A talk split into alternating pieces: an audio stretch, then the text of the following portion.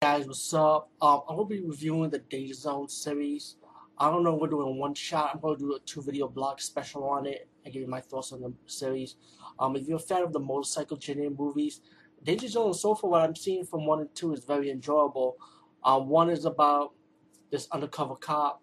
I mean, it's nothing new the genre what the undercover cop did, as he had to infiltrate this bike again. They do deal with drugs. Meanwhile, there's also obstacles with these six teenage girls in a way have a gig to go to Las Vegas to be, have, become sinners and stuff to win a contract in this contest. But they called break down. They went to this ghost town, and suddenly these motorcycle gangs caught these girls and they and they drug operation pretty much. So they captured them, and pretty much they they want to like mess with them and stuff. So it's pretty much it's like a survivor with the six girls, how they had to fight off the motorcycle gang with the help of the undercover cop, and in Danger Zone Two um, Digital 2 actually, I think was much more. Right now, I think Digital 2 is right now my favorite because it was like a little bit of character development, and it's the same thing again. This time, the sequel takes off right after part one, when um, the undercover cop stopped the main villain the first movie, Reaper, and Reaper is free from jail in a way, and in Digital 2, and Reaper wanted revenge against the undercover cop that stopped him. So he decided have him and his gang kidnap his woman disrespect her, and then he told the undercover cop, "You want your woman back? You come come for me," you know. And he started having his his men leave clues for him, like photos of his woman and riddles in the back of the photos. Meanwhile, the undercover cop finds friends that will, will help him along the way during his trip. You know, he meets uh, like a shaman. He meets a woman, a, a, female stripper who has something to do with Reaper in the past and wants revenge against Reaper uh, met like this lawyer who's like one of the lawyers that kind of helped Reaper get out in a way.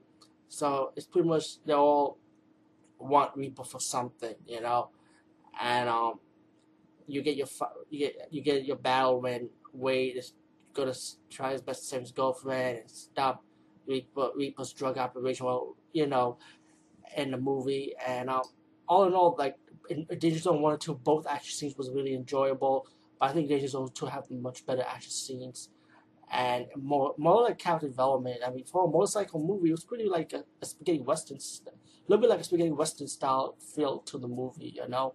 But both are like Danger Zone 1 and 2. If you want to have a copy of this movie, it's only on VHS, never released on DVD. It's sad that never released on DVD, but check out Video Dust 84 on ioffer.com. He is giving away the whole series in a set, actually 1, 2, 3, and 4, which I'll be talking about next. Um, Zone 4 is actually called Death Rider. But what's interesting about the Zone series, what I know so far, is actually it's the same Halo through the four movies, what I read from the description on IMDb, but also the same villain throughout the whole four movie, Reaper. So it's gonna be pretty interesting to see what three and four delivers. Excuse me. what the hell was that? Anyway, peace guys, see you later. Everyone, what's up? Today I'll be talking about the Danger Zone franchise. This is part two, the final part as I talk about Danger Zone 3 and Danger Zone 4, aka Death Riders. But um, it's really Death Rider by itself. Um, this time, Danger Zone 3 picks up right after part 2, where our character, the undercover cop, and um, where at the end, you got this kid, he's like reading a comic book on, on his adventure this time. It's kind of weird though, but it was like, okay, I guess they want to do it that route. But our hero Olsen, or I think his name is Wade Olsen, if I'm corrected. But anyway, the undercover cop, he goes to the cemetery to visit his girl. I mean, he saw part two, his girlfriend was shot, taken to the hospital. Well, in part three, she died on the operating table of the bullet. She didn't survive it. So now he's like the loner kind of guy. Um, later, later on in the movie, at the beginning, guess what? It's Reaper, Reaper's the main villain again, and Reaper got freed from his um these other bikers freedom while he was going to jail. So now Reaper's oh, is free, and this time he's looking for Confederate gold because he had this map when he was in prison.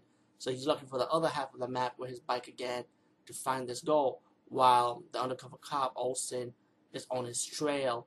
And this time you get some returning characters in Danger Zone 3. You got the Rainmaker, aka the Shaman guy from part 2, and plus you got Skin, the lady who was like the mama for Reaper in the very first movie, she comes back in Danger Zone 3 as they have to work together to stop Reaper and his bike again.